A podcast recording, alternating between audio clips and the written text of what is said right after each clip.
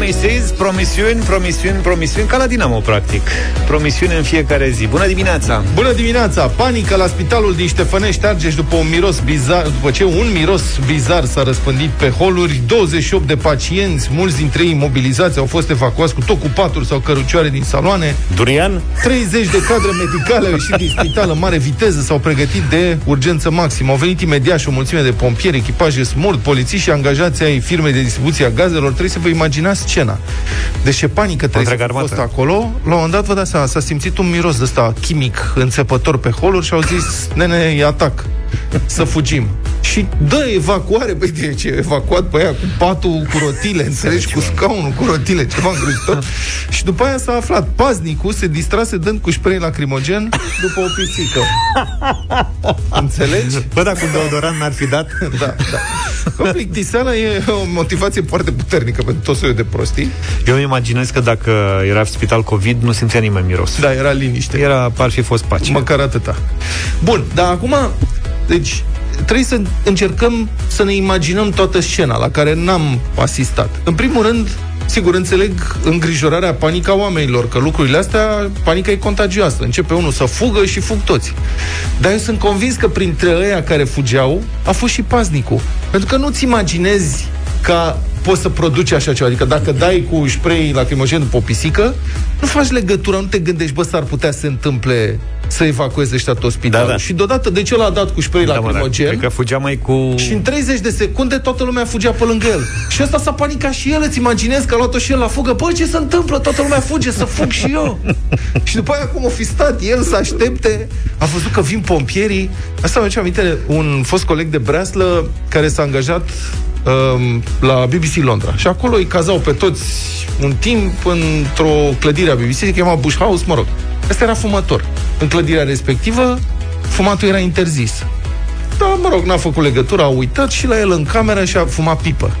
Și și-a aprins pipa ca să citească nu știu ce documente, mă rog. Și deodată a început o alarmă de asta îngrozitoare în clădire, a auzit după el pe hol, a deschis ușa, toată lumea fugea. De pentru că a luat-o și el la fugă.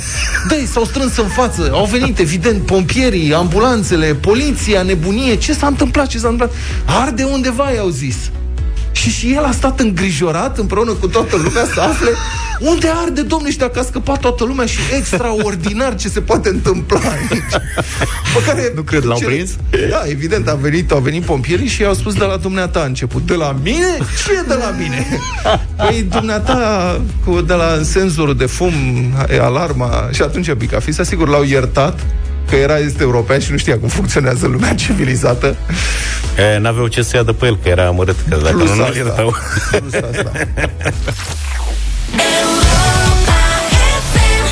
Vaia Condios la prima oră nu strică niciodată 7 și 33 de minute Astăzi este ziua internațională a drepturilor copilului deci nu ziua copilului, care e pe 1 iunie, ci a uh-huh. drepturilor copilului.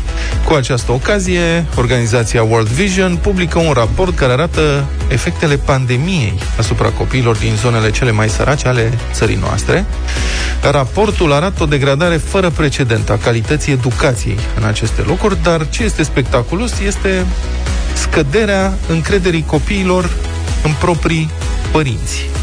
Acest indicator arată că unul din cinci copii nu are acum încredere în proprii lui părinți. Cătălin Striblea a citit raportul în detaliu și are unele concluzii. Bună dimineața, Cătălin!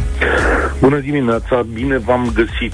Unul din cinci spui într-adevăr, copii care nu mai văd în părinții lor modele, poate așa, grosomod, o cifra nu e foarte spectaculoasă, dar să știi că anul trecut era 95%, adică e practic acolo o prăbușire. Adică 95% aveau încredere. Aveau încredere în părinților. E o relație firească. Copilul vede în părinte un model, are încredere de acolo, își ia ideile, legătura principală cu lumea și așa mai departe.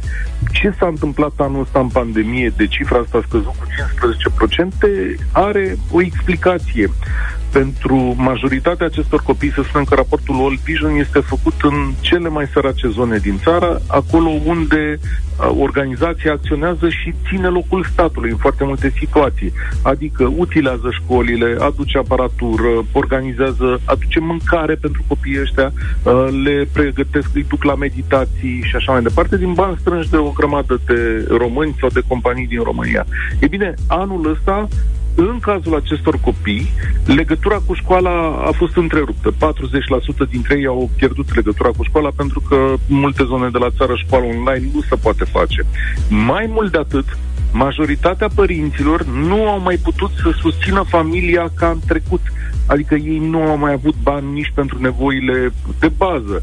Unul din 10 copii uh, practic nu are ce mânca, iar peste 10% dintre copii nu vorbesc de două mese pe zi în această situație. Despre rechizite școlare 70% dintre părinți nu pot să le asigure cu totul rechizitele școlare și atunci probabil că copiii au văzut că standardul lor de viață a scăzut și mai mult decât era în trecut și de aici această prăbușire a încrederii, a modelului pe care îl reprezintă părintele. Practic ei au dubiu că părinții lor pot să-i îngrijească de adevăratele. Dar datele din acest raport sunt mult, mult mai multe și mult mai complicate, pentru că el, practic, este o sinteză a vieții în zonele cele mai sărace din, uh, din România și, uh, uite, de exemplu, doar 60% dintre copiii care au fost chestionați, și e un studiu foarte mare, include peste 4.000 de persoane acest studiu, doar 60% dintre copii spun că le place la școală. 60%. Anul trecut, în schimb, peste 75, aproape 80% dintre copii spuneau că le place la școală. Iarăși prăbușirea asta de unde se înregistrează, evident de la faptul că ei nu mai au legătură cu școala sau școala pe care o fac în momentul ăsta pe tablete nu reprezintă un lucru foarte special pentru ei. Adaug aici că majoritatea copiilor din aceste zone sărace din România peste 80%, sunt copii care muncesc în gospodărie, sunt copii care au grijă de casă, este firesc, e la țară. Interesant e procentul uh, dintre uh, procentul sau orele pe care le petrec în gospodărie. Cu cât copilul se mărește și ajunge spre clasele, clasele de liceu, uh-huh. el petrece în gospodărie muncind între două și trei ore, practic devine un adult de bază și lasă școala, lasă școala deoparte. Abandonul școlar jumătate dintre cei care abandonează școala și nu sunt uh, puțini, ei se situează undeva în jur de 15%, uh, spun că fac acest lucru pentru că practic părinții nu mai au cu ce să-i țină, cu ce să-i țină la școală. Raportul acesta analizează în detaliu și cunoașterea drepturilor copilului, adică, știi cum, la nivel declarativ, dacă se poate spune.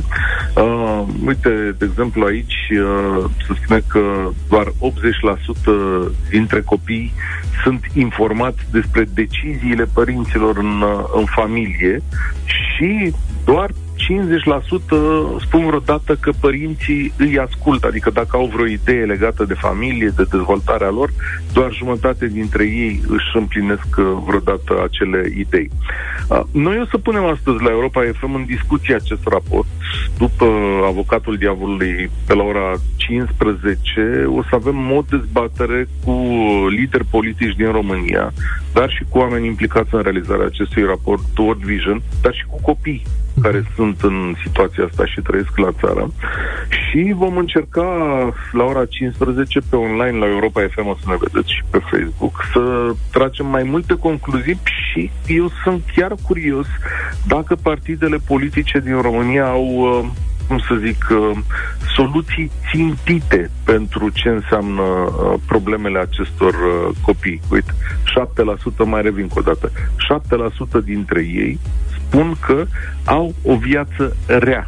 Pur și simplu, asta spun copiii ăia, că au o viață rea, ca să nu mai trec prin cele legate de spălatul pe dinți, care nu se practică decât în jumătate dintre gospodării și o să, nu o să vă vin a crede, în pandemie, când vorbim de igienă și de toate problemele pe care le cauzează virusul, doar un sfert dintre acești copii au fost învățați să se spele pe mâini în mod regulat. Da. Ei bine, uh, astea sunt lucruri care se întâmplă, pe care le vedem foarte puțin și sunt ultimele lucruri la care ne uităm în, uh, în perioada asta, așa că am adunat la un loc câțiva oameni să ne spună dacă pentru copiii de la țară din România există oportunități nu egale, dar măcar dacă există unele oportunități de a fi uh, transformați în niște cetățeni utili. de eu la 15 vă aștept la această dezbatere care o să vă arate o lume la care, din păcate, nu ne uităm mai deloc. Cu tremurătoare constatări ale acestui raport World Vision despre situația copiilor din România, Cătălin Striblea, mulțumim mult pentru intervenția în deșteptare. A Sky Full of Stars de la Coldplay 7 și 49 de minute. Pentru copiii care încep uh, școala online la ora 8 Mai sunt 5-6 minute de somn. Săraci de Da, mă, dar măcar au scutit drumul Așa e, Și și părinții- dar mulți se trezesc în buză Da, păi, cred și eu Normal, ce tu nu te trezești, mă, în buză, ce zici? Niciodată la prima oră, ăsta era un slogan de-al meu Dar cum făceai tu? Ce scuze aveai? Ha? Am, Ce dar nu scuze mai aveai? trebuia să se obișnuiesc Nu mai mergea? Nu mai trebuiau scuze Eu stăteam foarte aproape de școală Lucru care era un dezavantaj Mai ales de la un anumit moment încolo Că toată gașca pleca cu autobuzul Numai eu mergeam vorba aia 200 de metri până acasă Și da, am Trebuie încercat să aveam... te plimbi cu autobuzul cu Mai, ei. mai făceam și asta. nu cu ei, cu ea, la un moment dat, dar mă rog, asta e, dura mai mult. Dar uh, am încercat scuza cu... Am întârziat că am stau departe, I-am zis unui profesor de fizică și ăla s-a uitat la mine clipoc, clipoc, așa și a zis departe, adică unde, la 200 de metri sau ce înseamnă departe? Maratonistule. îmi Dar de spunea. fapt, noi nu le spunem, trebuie să le spui că vii târâși În târâși, 200 de metri târâși e foarte mult Da. Bun, e, copiii mai dorm un pic, mai scutesc uh, timpul pierdut în trafic, unii părinți scutesc banii cheltuiți pentru fondul clasei, dar nu toți părinții unei școli din București strâng bani pentru fondul clasei în pandemie, deși școlile sunt închise. Tare Oameni gospodari. Pentru că nu e așa, unele obiceiuri trebuie întreținute ca să nu se uite, să nu care cumva să uităm că trebuie să mai dăm bani pentru fondul clasei. Românul își face s- vara sanie și iarna car. Da. Adevărul e că e mai bine să strângi, că acum Și ai fondul cheltuieli mai puține. Așa. Bă, sunt vizionari ăștia de la Ți se școala pare 12. ție că sunt cheltuieli mai puține. Nu, în Deci, general, oamenii au mai, că stau mai mult acasă, nu mai cheltuie bani pe Da. tot felul. Atunci ar trebui să contribuie mai mult pentru fondul Și clasei. atunci, uite, pui niște bani deoparte la fondul clasei, nu se știe când trece pandemia. E ca la, La ce prin bine. la gaze, știi? Că poți să plătești mai mult vara ca să mai scazi din factură iar. Da, da, da, Practic, exact. Știi? Cam așa ar fi. Este vorba de părinții de la școala numărul 12 din capitală. E o anchetă făcută de publicația școala nouă.ro. Deci părinților de la școala numărul 12 din capitală li s-au cerut banii dați banii de către un alt părinte pe motivul că, citez, fondul clasei e util atunci când există câte ceva de cumpărat. Cum îmi spuneam mereu, e un părinte agitator, da. că nu-i se cere școală. Există un agitator care zice, doamne, hai să dăm niște bani. Și deja doi, trei se uită stânga-dreapta și zic, hai că ne facem de râs. Sigur. De ce nu? Dacă ne vedem mie- doamna, că n-am vrut să dăm. Da, da, da, mie îmi place motivația asta. Fondul clasei e util atunci când există ce, câte ceva de cumpărat. Deci e ca pe vremuri când umblau cu sacoșa în servietă. Dacă apare ceva de cumpărat, nu știu, vedem o coadă, ne așezăm. Eu am mereu sacoșe în portbagaj. Da. Acum. Pentru că ești ecologist, de-aia presupun. Da, și că poate apare ceva de cumpărat. Da. Ăsta a fost argumentul și după aia când a izbucnit discuția, evident, pe grupul de WhatsApp, alt argument a fost că înainte de scenariul roșu, deci să treacă școala în online, alți 10 părinți apucaseră să dea câte 100 de lei și prin urmare ar trebui să contribuie și ceilalți. Mi se pare fair plătește tu, că pe mine îmi bubufunește râsul. adică de ce tu, n-am înțeles, care ești pilotul, de ce să nu plătești? Diverse reacții în conversația respectivă, să înțeleg că se strâng bani pentru fondul de clasă, dar pentru ce? Zice unul. Și eu aș dori să știu pentru ce se strâng acești bani, întreabă o mămică. Pentru hârtie Xerox și pentru ce a mai cerut doamna la început. Azi e răspunsul pe Sunt care... tot felul de necesități ale doamnei Plus că hârtia are termen de garanție foarte redus și ea se strică. Trebuie să fii cu stocurile la zi, că se mai strică. Um, da, nu, fondul clasei nu e interzis, nici nu e recomandat, dar știm prea bine cum funcționează toată treaba asta, deși moda pare să mai treacă. Un studiu Salvați Copii arată că incidența colectării fondului clasei a scăzut la 56% dintre părinți față de 72% cât era acum 10 ani. Deci acum 10 ani, 3 sferturi dintre părinți se dau, acum Jumătate. Jumătate au trădat cauza. E interesant ce s-ar putea întâmpla, bine, să sperăm că nu o să mai dureze prea mult situația asta și că o să revenim la normal, dar dacă s-ar prelungi, e interesant ce o să mai inventeze, că ți părinții ăștia agitatori da. sunt și foarte inventivi. și de seama că o să le vină ideea acum și online, trebuie să schimbi un pic paradigma și probabil o să cumpere aplicații. Da. Dom'le, haideți să cumpărăm. Ce, ce ar fi să cumpărăm ce o aplicație? Da. Pentru sunt, câteva, sunt câteva gratuite. Da, da, da știți, da, nu. Copiii totuși... noștri merită mai mult. Haideți să luăm o aplicație.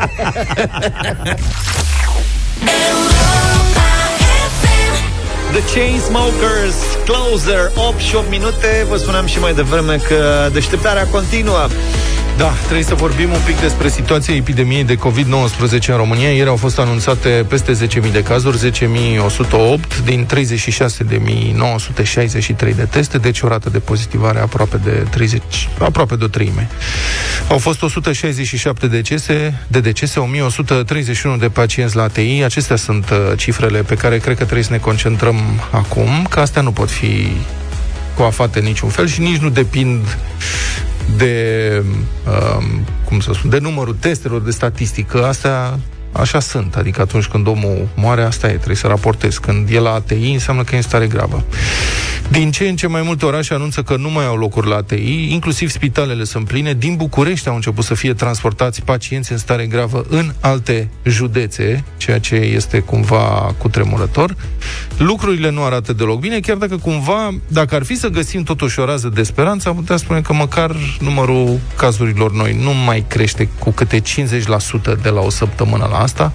Adică dacă ar fi să căutăm o rază de speranță, sau poate că ne înșelăm, ne mințim singuri. La telefon este expertul în sănătate publică Răzvan Cherecheș, profesor la Babeș Boi. Bună dimineața, domnule profesor! Bună dimineața! Spuneți-mi, ce credeți? Suntem într-adevăr pe un platou, așa cum uh, ne anunță autoritățile, sau pur și simplu la atâtea teste, că, mă rog, atâtea se fac, 30-35 de mii, cam atâtea cazuri noi pot fi identificate statistic? E foarte greu de zis dacă suntem într-adevăr pe platou sau nu. Săptămâna trecută, autoritățile au schimbat uh, modelul de raportare a cazurilor noi și asta a dus la uh, o reglare a cazurilor rămase în urmă și am avut o creștere artificială. Uh, deci, scăderea care a urmat ulterior a fost, de fapt, s-a revenit la normal și acum, acum am ajuns, de fapt, la ieri și la alte, ieri și azi, la 10.000 real. Dar la trecut au fost cazurile rămase restante care nu fusese încă introduse în sistem. Deci, ar trebui, mai trebuie câteva zile ca să ne dăm seama dacă într-adevăr suntem într-un platou sau suntem într-o creștere mai lentă. Dar n-ar trebui totuși să funcționeze măsurile astea? Am văzut că lumea în general poartă mască, sau mai carantinat unele localități pe aici, pe acolo. De ce nu reușește? De ce nu scade numărul de cazuri noi? Teoretic vorbind, ar trebui să scadă, dar ar trebui să scadă lent. Mhm. Adică dacă am vrea să avem o scădere accentuată ca și în Belgia, Irlanda, Slovacia, atunci e nevoie de, de lockdown, e nevoie de restricționarea și mai mult și mai mare a măsurilor. Mai mult, uh, mai, mai continuăm să avem problema care nu a fost abordată a teraselor care sunt uh, deschise, dar închise cu uh, plasticele acelea transparente, și care de fapt sunt spații interioare și care uh, constituie modalități de transmitere a, a, a infecției și uh, autoritățile le tolerează. Acum, uh, cât de mult contribuie ele, uh, România e foarte greu de spus, dar uh, a fost recent publicat un, un studiu în, în revista Nature în care uh, uh, urmărind datele de GPS de pe, telefon, de pe telefoanele uh, a zeci de mii de, de oameni, au, de, au demonstrat că, de fapt, locul unde oamenii se infectează cel mai mult sunt restaurantele. Pe primul loc, pe, pe locul 2 fiind de patru ori mai puține uh, risc de transmitere uh, sălile de sport. Bine, e, la noi restaurantele sunt închise în interior. Nu știu câți oameni se mai duc la terase, că totuși e destul de frig afară. Da, dar au apărut bulele acelea uh, în care înconjoară bule transparente, înconjoară mesele și o să mulțime de terase care de fapt închise, uh-huh. care continuă să funcționeze. Credeți că există o legătură între o anumită, adică sunt mulți experți care remarcă o anumită moliciune a autorităților în aplicarea regulilor și în sancționarea celor pe care, care le încalcă. Credeți că există o legătură între această timiditate și alegerile care vin? Credeți că Absolut. după alegeri s-ar putea să se năsprească reacția autorităților? Absolut. Deci, ideea e, dacă vrem să scădem uh, uh, num, uh, încărcătura pe secție terapie intensivă și inevitabil numărul de morți, uh, trebuie să introducem lockdown. Uh, autoritățile sunt reticente în a lua măsuri mai dure pentru că ar afecta intenția de vot, dintr-un cap pe discuție. și atunci, cumva, speră să rostogolească situația până la alegeri, dar după alegeri n-am nicio îndoială că vom intra într-un lockdown. Deci sărbătorile de uh, Crăciun, Revelionul, și poate chiar toată luna ianuarie, vom, vom, din nefericire, va trebui să fim în lockdown ca să putem să... Uh, uh, să, să, să stopăm uh, creșterea la secția de terapie intensivă. Unul dintre motivele pe care autoritățile le invocă atunci când spun că nu uh, vor să aplice o nouă carantină de tip lockdown este că ar afecta prea tare economia. După alegeri vin sărbătorile de iarnă, care este, sărbătorile sunt o perioadă uh, esențială pentru comerț.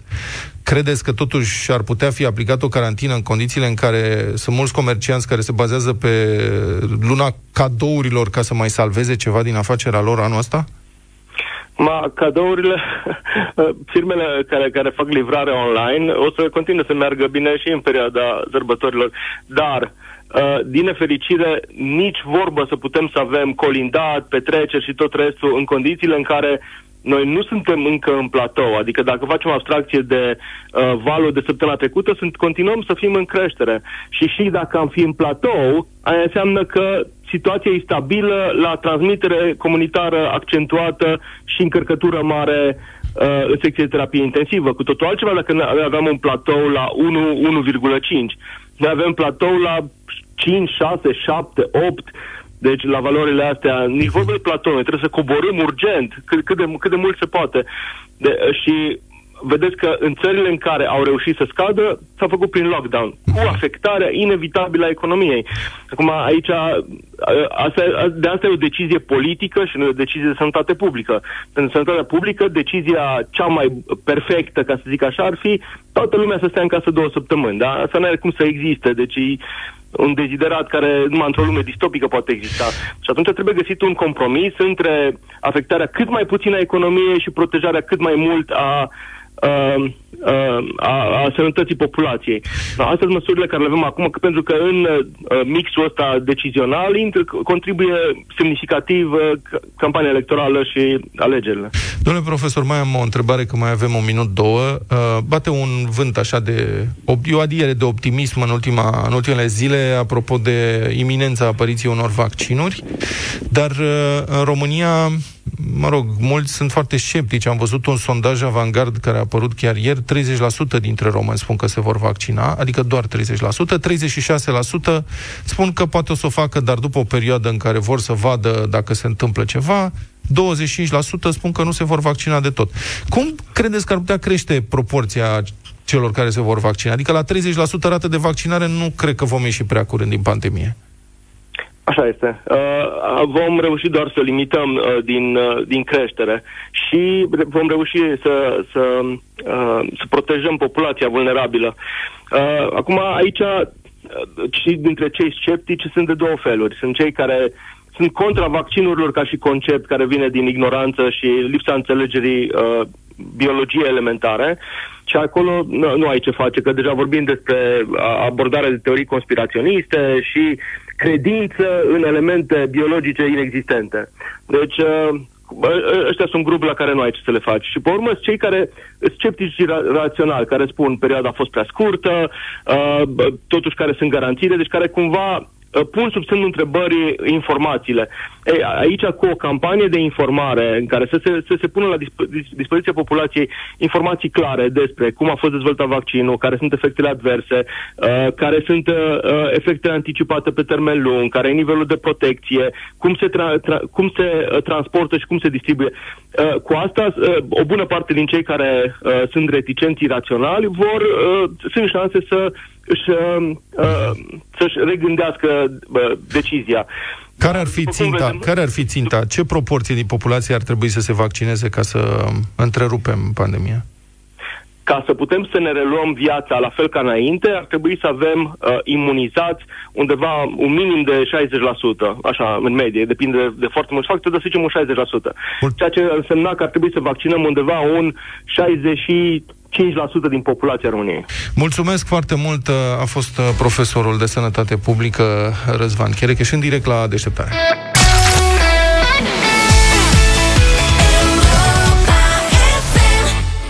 8 și 25 de minute arată ceasul în studioul Europa FM. Am ajuns astăzi și la ultima zi cu premii de la Kremer pentru curățenie. Kerher, hai mă, George. Am greșit rău azi, nu? Păi... Dar nu știu cum să mai zic, că e, e o confuzie în capul meu. Pentru curățenie cu tehnologie deșteaptă. Asta n-am, asta am zis-o bine. Azi mai avem de dat un aspirator umed uscat, WD-3P, pentru aspirare umedă și uscată, fără schimbarea filtrului. Și asta are și funcție de suflare, deci merge și în interior și în uh, exterior. Consumă doar 1000 de W, are un recipient de 17 litri și are și o priză cu mecanism de pornire-oprire pentru utilizarea de scule electrice. Tare, dacă suflă și la matematică? da, da, suflă, dar suflă cam tare. Iar la al doilea și ultimul uh, premiu e un aspirator pentru geamuri WV2 plus N. De asta vreau și eu. Te ajută... El, știi ce face? Știu. Că spală și pe urmă da. strânge zoaiele alea, le aspiră. Tare. Alea care te enervează, că scurpă pereți. Da, da. Te ajută să speli geamurile mult mai rapid. Mult vreau să-mi iau da. Ajunge în locuri greu accesibile și își face treaba nu doar curățând geamuri, ci și blaturi de bucătărie, faianță, cabine de duș, plite ceramice sau oglinzi. Asta la blaturi de bucătărie mai câștigat. Și la plite ceramice. Dacă te-ai înscris pe site-ul nostru, pe europafm.ro și ne-ai povestit o întâmplare amuzantă legată de pronunția greșită a numelui tău sau a cuiva apropiat, ai putea să câștigi unul din aparatele astea de la Kersher. Kerher. Kersher. Hai și un pic de... Kerher. Da, te-ai dus într-o pronunție undeva Dar știu că ai studiat germana când erai mic. Kerher. Hai să vedem ce spune Gianina. Bună dimineața! Bună dimineața! Kersher spun și eu, nu spun Kerher, Kersher. Kersher uh, Kersher. Fără și, și nu, nu și are rostul. Așa. Nu am studiat germană. Dacă scoți și e în ordine, e Kersher. Kerher. Ia zine, Gianina, Kerher. ce confuzie se leagă de numele tău? Vai, uh, confuzia începe de acum 10 uh, ani, când m-am căsătorit. Uh, numele soțului meu, numele clanului lui este Vâță. Vâță. De Vâță, nu Vita. Toată lumea, de când m-am căsătorit, doamna Vita în sus, doamna Vita în jos, curierii au cea mai mare dilemă cu asta și atunci mă sună și spun, doamna uh, Gianina, Gianina și mai cum? Vita? Nu, nu, Vâță. Vai, mă scuzați, e Vâță sau Vita? Vita. Dacă dumneavoastră ați, aveți pe coleg Vita, Vita să fie. Am avut și noi... De fapt, uh, numele este Vâță. Am avut și noi nu. un coleg Vita. Adică Vâță, cum ar veni. Adică Vâță. Da.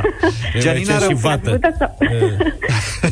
Gianina, rămâi cu noi. Gianina e din Hunedoara. Cătălin e din Constanța. Bună dimineața, Cătălin. Bună dimineața, bună dimineața. Bine venit. Neața. Tu ce poveste ai? Păi, uh, să spunem așa, pe mine, mă, pe mine mă cheamă, sau numele meu este Țala Vutis Cătălin. Țala uh, Vutis? De când, da, Țala Vutis. Se pare că m-a fost rostit uh, destul de ușor acum, dar uh, pentru foarte multă lume este o mare problemă.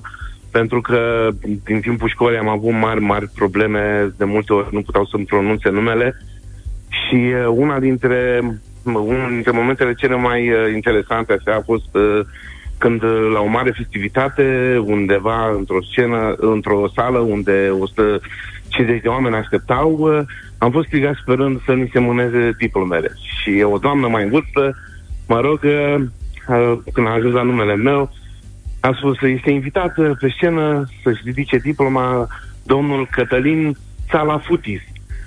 În momentul, în momentul acela toată lumea a râs, doamna s-a înroșit, s-a terminat totul, toată lumea uh, înnebunise. Da, într-adevăr, e o confuzie și un nume foarte, să spunem, la prima vedere greu de, de citit, de pronunțat. Nu e la urmă... Grecesc, nu? Da, este un nume grecesc, într-adevăr. Și frumos. O să ținem minte că e cu V din A. Uh, exact. Bine, păi să știi că, uite, pentru noi e relativ uh, simplu în dimineața asta. A fost Gianina mai întâi, care a câștigat uh, un aspirator umed uscat, WD3IP, pentru aspirare umedă și uscată. O să vezi tu, Gianina, e foarte tare. Cred. Și Mulțumesc. Cătălin are și el un aspirator umed uscat, w, uh, nu, un aspirator Ăla pentru de geamuri, geamuri, mă. iartă-mă, WV2 plus N. Ambele sunt de la... Chiar. Chiar, chiar. Așa, domne, chiar. Să le stăpânim sănătoși. Bravo, felicitări! Așadar, ne-ai povestit în deșteptarea întâmplarea ta amuzantă legată de pronunția greșită, iar Kerher te-a premiat la Europa FM cu produse pentru curățenia care contează. Am dat premiile, acum spor la treabă!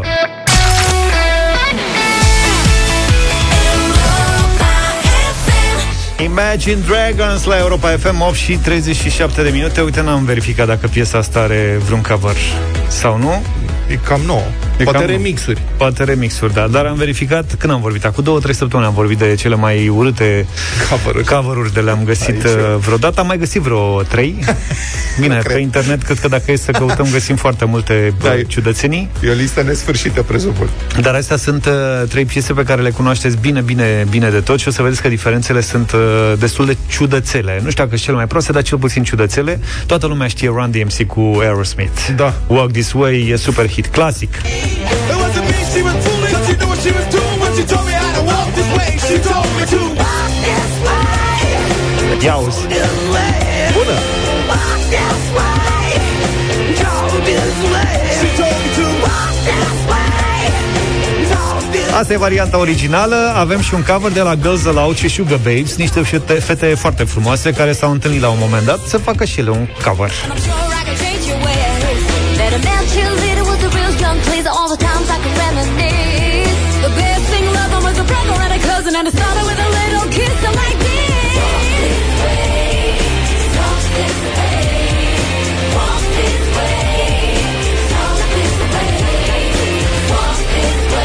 Fetele au... Ele, acolo vizual e important Asta cu vocea sau... La vizual a ieșit, să știi Da, la Dar nu vizual, putem să dăm cred noi că- la radio Da, da, da Deci de-aia nici nu se difuzează cover Toată lumea știe că prima piesă difuzată de Europa FM a fost Imagine, Imagine. piesa lui John Lennon.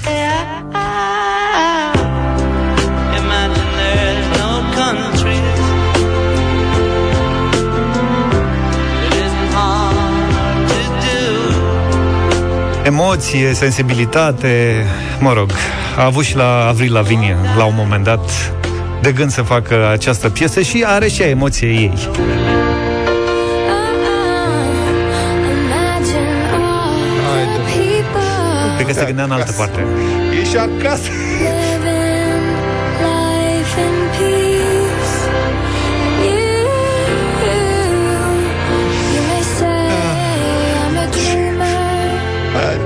Am înțeles Hai să nu ne mai chinuim not the only one. mai știe cineva de Who, My Generation? Da, cât de tare Mai țin de Foarte piesa? tare O să o propun la o bătălie, gata Gata, o știu. My generation, just because we get around. My generation, things they do look awful. Bun Avem și varianta Hilary Duff, care e mai mult actriță decât cântăreață. Hilary Duff. E o doamnă, fii atent, aceeași piesă. Fica unei doamne.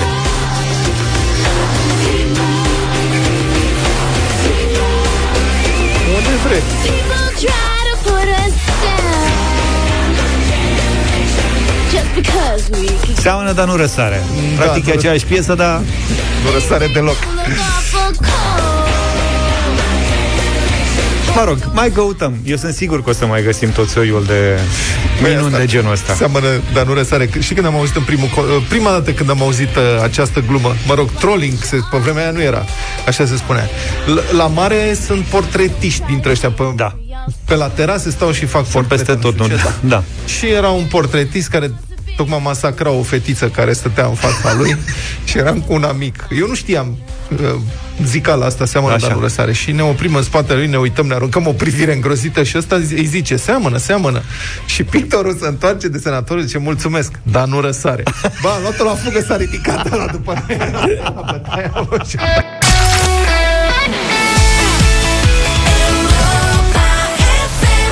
10 minute până la ora 9 Săniuța fuge, nimeni nu ajunge Mai când auzi de săniuță, oare mai există săniuță? De- La ce te referi? Nu săniuța. Există, există. Săniuță? Dacă mai Da, da. există. De unde știi, mă, Luca? Am văzut eu la magazin. Gen o stifă mare. Da? Adică n-avei cum să nu o vezi.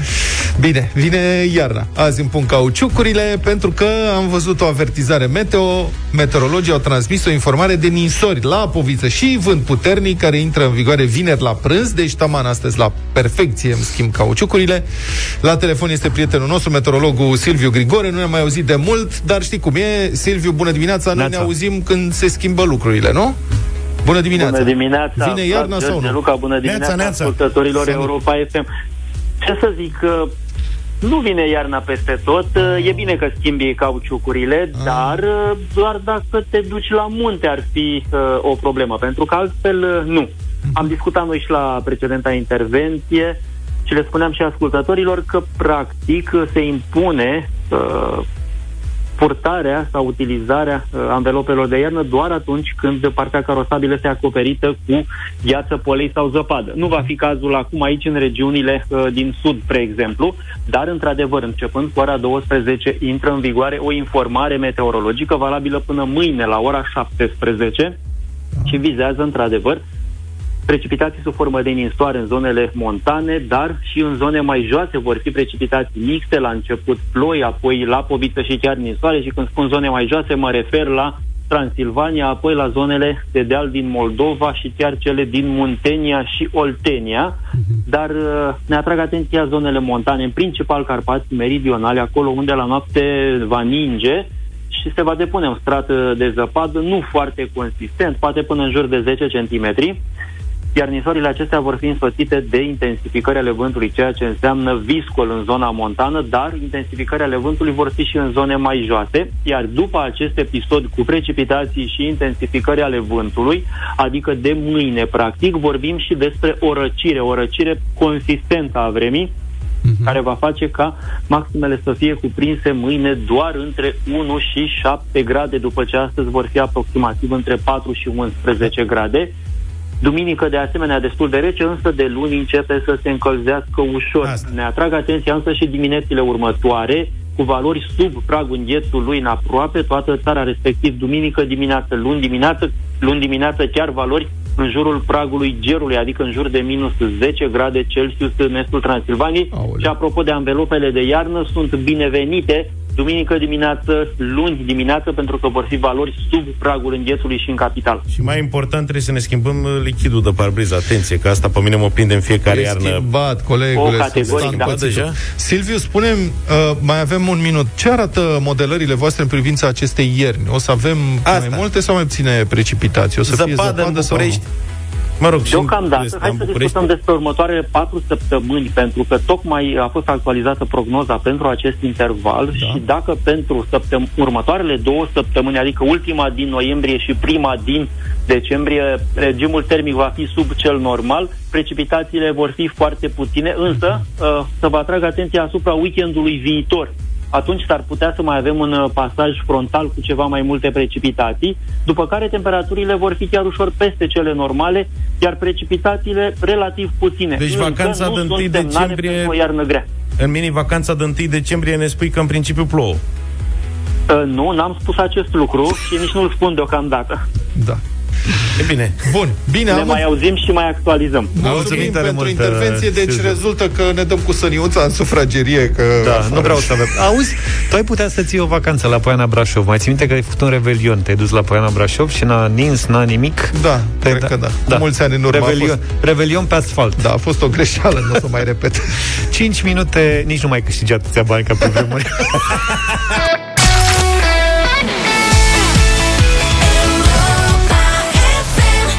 9 și 9 minute, e vineri dimineața, avem culinaria în deșteptarea. Deșteptarea Get up right now. cu Vlad, George și Luca la Europa FM.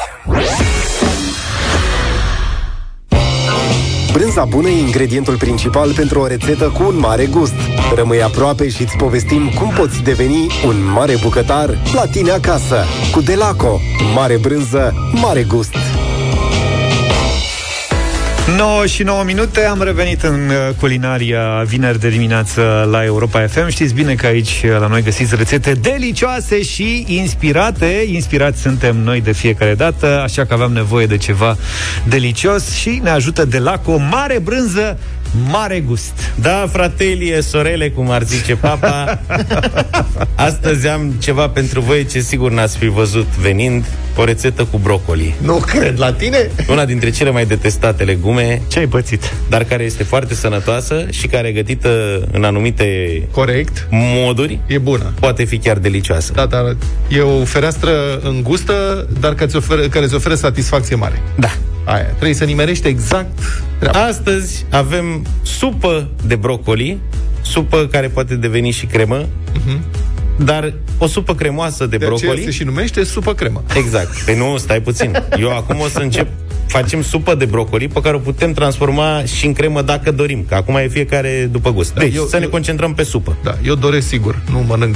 supă cu brocoli, mănânc supă cremă. Eu am supă de brocoli, al Da. cărei secret este cașcavalul afumat.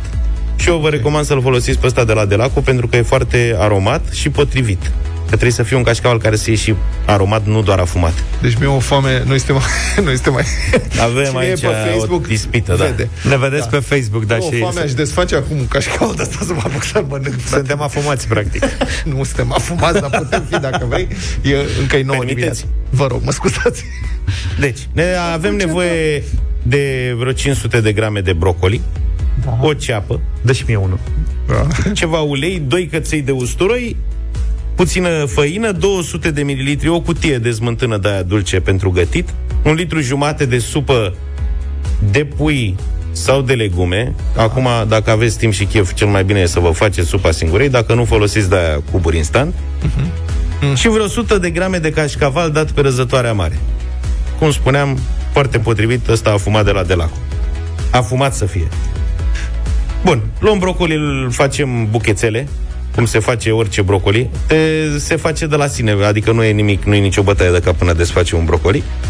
Pe urmă luăm o, o oală mare, în care călim în puțin ulei ceapa tocată mărunt până devine sticloasă, adăugăm căței aia doi de usturoi pe care îi zdrobim în prealabil și avem decălit timp de un minut toată afacerea asta, după care punem o lingură cu vârf de făină și amestecăm bine până se dizolvă făina. Facem un rântaș, Un rântaș. așa cum este el numit. Da.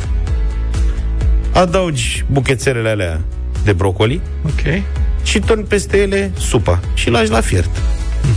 Ok. Când e al dente brocoli, deci să nu fie să nu se facă fleșcă fleașcă, ei, dar da. din când în când îl încercăm și când îl simțim că s-a muiat un pic și e Așa? încă puțin crocanțel așa, reducem focul și adăugăm smântâna aia de gătit, ce 200 de mililitri, o cutiuță. Mai lăsăm 2-3 clocote și pe urmă punem și cașcavalul ras. Da? Când s-a topit cașcavalul, e gata supa, punem niște crutoane și o servim imediat fierbinte, O mâncăm eventual chiar. cu încă puțin cașcaval ca să-i mai dai, că asta e fița, știi? Că brocoli e un, o legumă dietetică. Da. Ca să fie bună trebuie să-i să rupem nu mai- această calitate Da. și atunci punem Să nu mai fie direct. cașcaval, supă, ulei, da. tot ce putem. Uh-huh. Există și varianta care îi place lui Vlad mai mult, Dar pot să spun? în care înainte de a pune uh, smântâna și cașcavalul, Da. punem toată fiertura aia în blender, facem Sau o, cu pimărul, da. o cremă, pre- punem din nou în cratiță, adăugăm smântâna și cașcavalul, Aha. le topim și Da. da. poftă bună. Și eu aș pune întotdeauna la rețeta asta chimion. Asta e Da, corect, chimion foarte bun. pentru mine uh-huh. pretabil la orice supă cremă de legume, e mirodenia mea favorită, dar fiecare cu gustul lui. Sunt curios dacă ai putea să pui la final așa, să pui uh, în, uh, în castronul respectiv, să pui și niște roșii deshidratate tăiate mărunțel. Bun. Ca să dea un pic de kick sau... Dar n-aș Dacă mai poți- pune și crutoanele. Nu, poți să pui ulei picant, dacă vrei, Da. deasupra. Am Da. văzut, e un sistem, e un mod de a face ulei picant, nu știu dacă mâncați supă de linte. Supa de linte are pe de, dacă te duci la restaurante, la cârcium de-astea turcești, e foarte bună. Luca, E foarte, nu o știu, dar eu cu legumele în... Da. puțin ulei există ce? Da, spune. Cârmâz beber, îi zice. Da, da, da. Da. Uh, ardeiul ăla, iute uh, roșu turcesc făcut mărunt, mărunt, mărunt, ăla se încălzește numai un pic în ulei de măsline. În momentul în care a început să bolborosească uleiul, l-ai oprit. Și uleiul ăla picant îl pui picături pe deasupra. Poftim. Cu cărmâz biber. Acum că ați terminat, îmi dai și mie o bucată de cașcaval de acolo, te rog.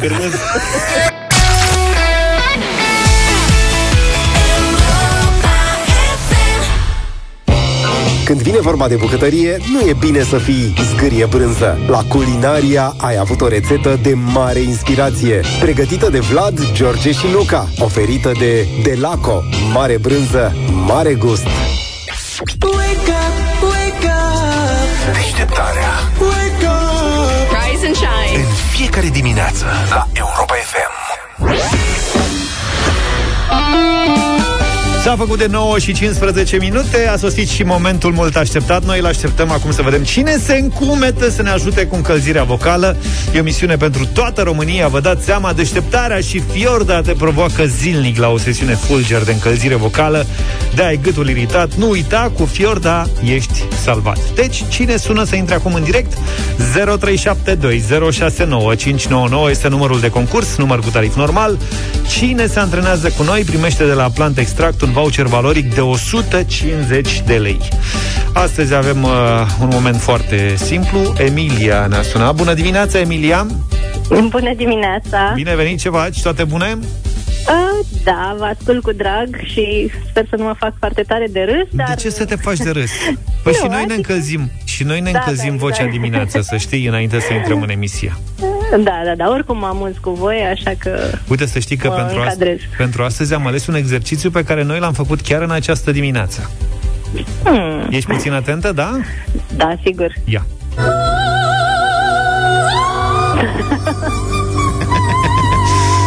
Ți se pare greu? Nu, deloc. Ha?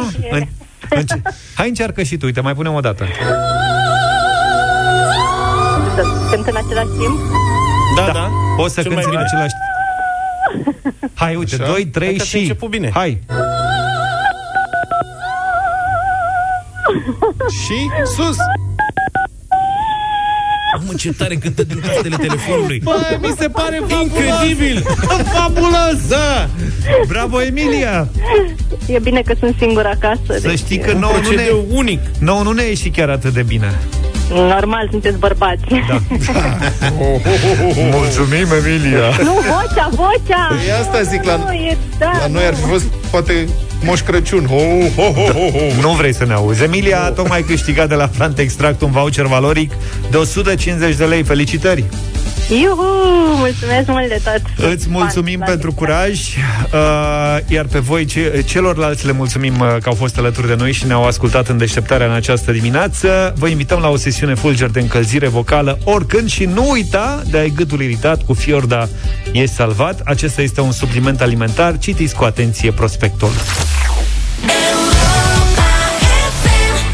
Ne-am întors 9 și 22 de minute. E momentul uh, pentru bătălia hiturilor. Am ales și astăzi trei piese, una și una. Luca, tu începi. De Da, ce te eu- uiți așa la monitoare? Tu începi. Eu încep pentru că am uh, ales uh, o, tru- o tu, Pentru că ai câștigat ieri Ești primul care Da. propui astăzi o piesă și propun o piesă care are m, o parte m, instrumentală luată din coloana sonora a filmului Pulp Fiction. Este Așa. vorba despre piesa Pump It a trupei Black Eyed Peas plină de spirit și de voie bună înaintea weekendului. Shake it, girl. Make sure you don't break it, girl. Turn it up. Turn it up. Turn it up. Come on, baby,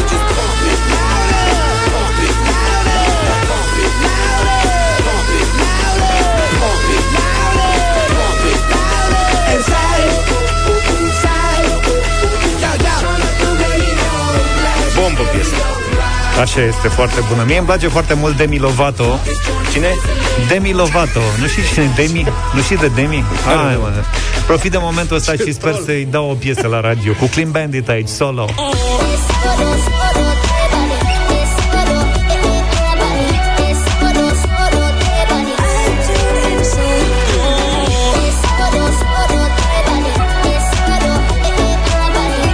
Are, să știți că are și versuri.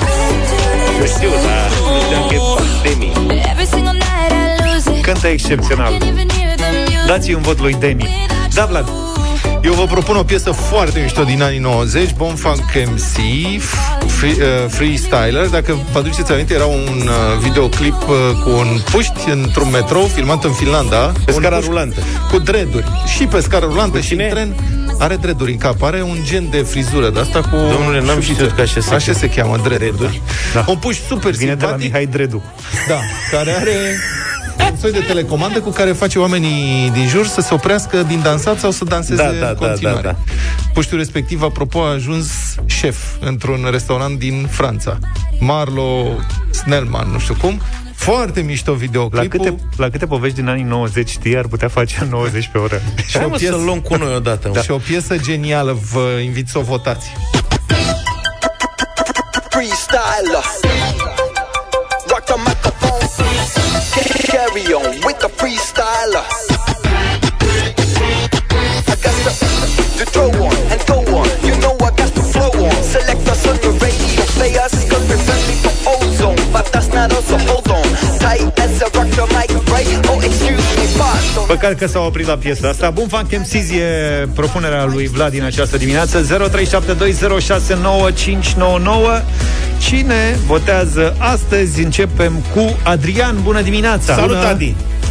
Salut, băieți, salut! Să trăiești. Uh, pf, greu între freestyler și Black Eyed Peas. Hai să mergem cu freestyler, că ieri am votat cu Luca. Trebuia să spui Bine, Demi Lovato și era rezolvai, rezolvai pe amândoi. Mulțumim mult! Alina, bună dimineața! Bună, Alina! Bună dimineața, prieteni. Uh, Vlad, îmi pare rău, dacă ai fi ales de la Boom Funk MCs uh, Something Going On, aș fi votat cu tine, dar... Uh, Să știi că a Asta oscilat este, la un votez moment cu- dat. da, uh, e o piesă care îmi place foarte mult, dar Ok. de, uh, votez astăzi cu Demi Lovato. Să rămână, Bine, îți mulțumim. mulțumesc tare mult! Tibi, bună dimineața! Salut, Tibi. Tibi! Bună dimineața, dragilor! Vă apreciez și vă stimez. Să trăiți! Îmi place tot ce faceți la radio. Mulțumim! Mulțumim! Astăzi votez Boom Funk MCs. Mulțumesc Ce foarte tare mult! ești! Andrei, bună dimineața! Salut! Bună dimineața! Să trăiești! Freestyler. Freestyler! Freestylerul câștigă. Foarte bun! Păi, O nouă când- victorie pentru muzica anilor 90 și mă bucur foarte tare că am pierdut în dimineața asta. Da, când Bună a alegere, luat, Vlad. mă, Să revedeți videoclipul. când a luat mă tot trei voturi, mă, pentru piesa asta Ei, incredibilă? Un vot pentru Demi Lovato. Ah, freestyler. Rock the microphone.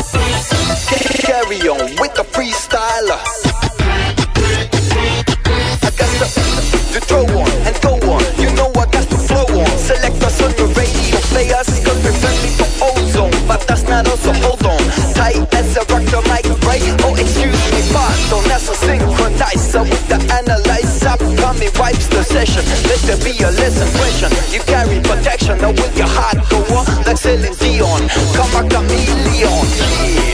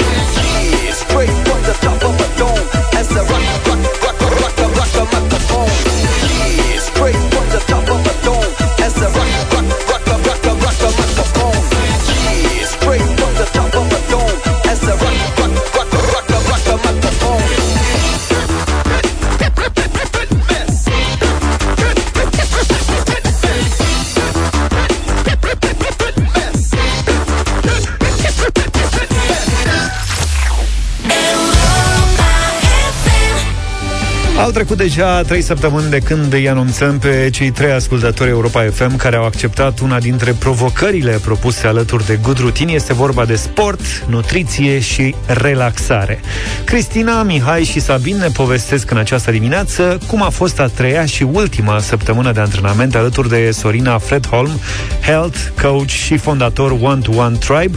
Ce le-a fost cel mai greu, cel mai ușor în programul care ajută pe oricine să deprindă starea de bine și rutine bune. I-am rugat și în această săptămână pe cei trei să-și dea singur note. Primul care s-a autoevaluat a fost Mihai, cel care a acceptat provocarea la categoria nutriție. Dau nota 10 pentru că m-am cântărit adineauri și am slăbit 2 kg în plus. În total sunt 5. Am plecat de la 69, acum am 64. Ceea ce e pe ton. Asta îmi doream. Eu am mâncat mai puțin, am început să fac sport.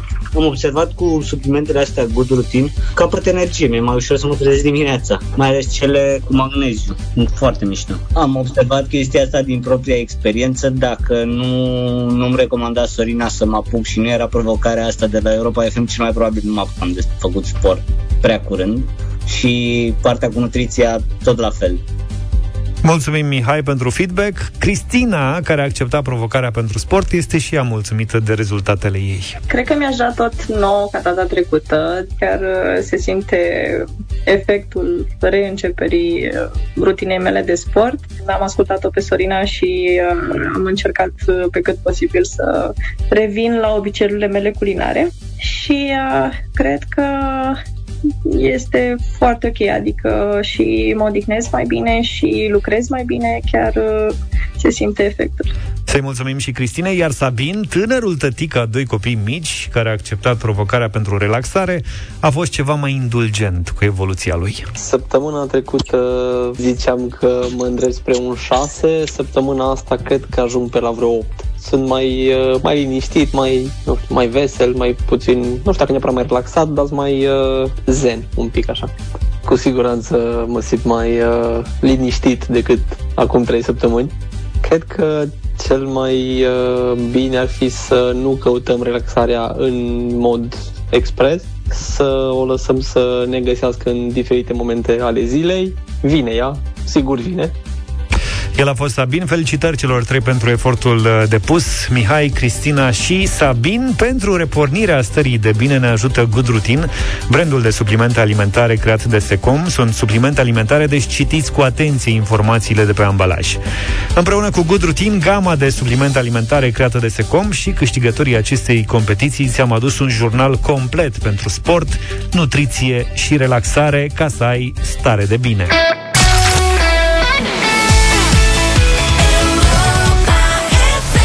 Și 46 de minute, Madlena Zilei. 20 noiembrie 1976 are premiera unul dintre cele mai de succes filme pe temă sportivă din istorie, Rocky, Rocky. cu Sylvester Stallone în rol principal. Mai țineți minte? Da. Bun. Mă alergă el pe stradă, pe trepte. Personajul, Rocky Balboa, a fost inspirat de legendarul boxer Rocky Marciano și întruchipează visul american. E povestea unui italo-american oarecare, dar cu inimă mare, care ajunge să devină campion mondial la box. Karate Kid, dar pe italienești. Da, mă rog. Producția a costat doar în jur de un milion de dolari, dar a fost filmul cu cele mai mari încasări în 76. 225 de milioane. S-a scos cumva. Da, da, 225 de ori. Rocky a primit uh, Oscarul pentru cel mai bun film și a mai Dai seama. câștigat la alte două categorii. Iar în 2006 a fost selectat pentru conservare în Registrul Național de Film al Statelor Unite. La... Succesul filmului a generat apariția ce altor... categorie? La ce categorie ce? Nimic, a fost o răutăciune. L-au pus acolo în dulap la etichetă. La categoria Oamenii sport. au făcut un registru național Da, mă, am înțeles în să fie America, de serios unde pentru păstrează filmele care sunt semnificative cultural, istoric și estetic. Am înțeles. Asta bănuiesc că e semnificativ Estetic. cultural, că estetic nu e. Estetic nu prea i-a mai ieșit. Cum spuneam, succesul uh, a dus la apariția altor numai puțin de șapte părți ale poveștii. Da. Rocky 2, Șapte 3... au fost, mă, eu am văzut șase, acum am dat seama, mai e unul. Păi Fii atent, aia, deci Rocky 2, 3, 4, 5. Da. Deci sunt 5 cu ăla primul total, da? Deci, Luca, Cu urmă băi, mai e e- fenomenal. Deci, iată, Lasă-l, mă, Rocky să explic. 1, 2, 3, 4, 5, deci sunt 5. 5. Așa. Prima am zis Rocky 2, 3, 4, 5 Deci sunt 5 cu 1 Mai e Rocky Balboa în 2006 Aici a sucit-o puțin Că a zis probabil că e prea mult Să ne oprim la 5 Și pe urmă a trecut în Creed. Creed 1 și 2 în care Stallone e bă- Că în Stai toate puțin cum Rocky 2, 3, 4 și 5 Păi și Rocky 1 Păi, Rocky 1 a Bă, fost nene, fără număr. n-auzi, Deci după Rocky 1 n-a urmat Rocky 1 A urmat 2, 3, 4, 5 1 e plecarea. După aia a urmat alte 7 părți. În total sunt 8 Rocky Nu erau 6? Păi stai mă, că Doi, începe trei, de patru. vreme ziceai că 7 Acum sunt 8 Bă, nene, sunt 7 fără primul Cu primul sunt 8 în total Băi, caragele Creed e ultimul făcut în Stai așa 2018 Gata, Creed Când l-a 2. făcut mă pe primul, stai așa, primul În Ro- 76 Așa, Rocky 1 așa Care nu purta numele 1.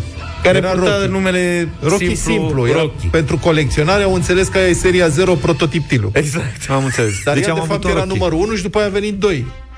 Pac. Succesul a dus la apariția părții cu numărul 3 Următor. Apoi 4, 5 După modelul Rambo. Da. Că și Rambo a fost Rambo 1, 2, 3 Dar Rambo avea nume, n-avea cifre. Așa. Și după aia s-a făcut Rocky Balboa în 2006 Și pe urmă Creed 1 și 2 Ultimul în 2018 Tot cu Stallone în rol principal. El regizează El e și rol principal. Și în rolul câinelui, și în rolul Rocky, și în Rambo, și în Expendables Dar e bun, mă, Stallone Și e foarte pasionat de ce face. Să cred și eu. Să trăiești maestre. Ești foarte bun. Maestre. Bine da, Bine, nu bă, mai bă. convins până luni să numeri uh, filmele totuși 8 sunt vrei Sunt multe, domnule. Oricum o dai sunt Da, opt. multe, asta e bravo, ăsta e răspunsul Sunt multe Bine, eu am ales din Rocky 5 Ăla mi-a plăcut mie cel mai mult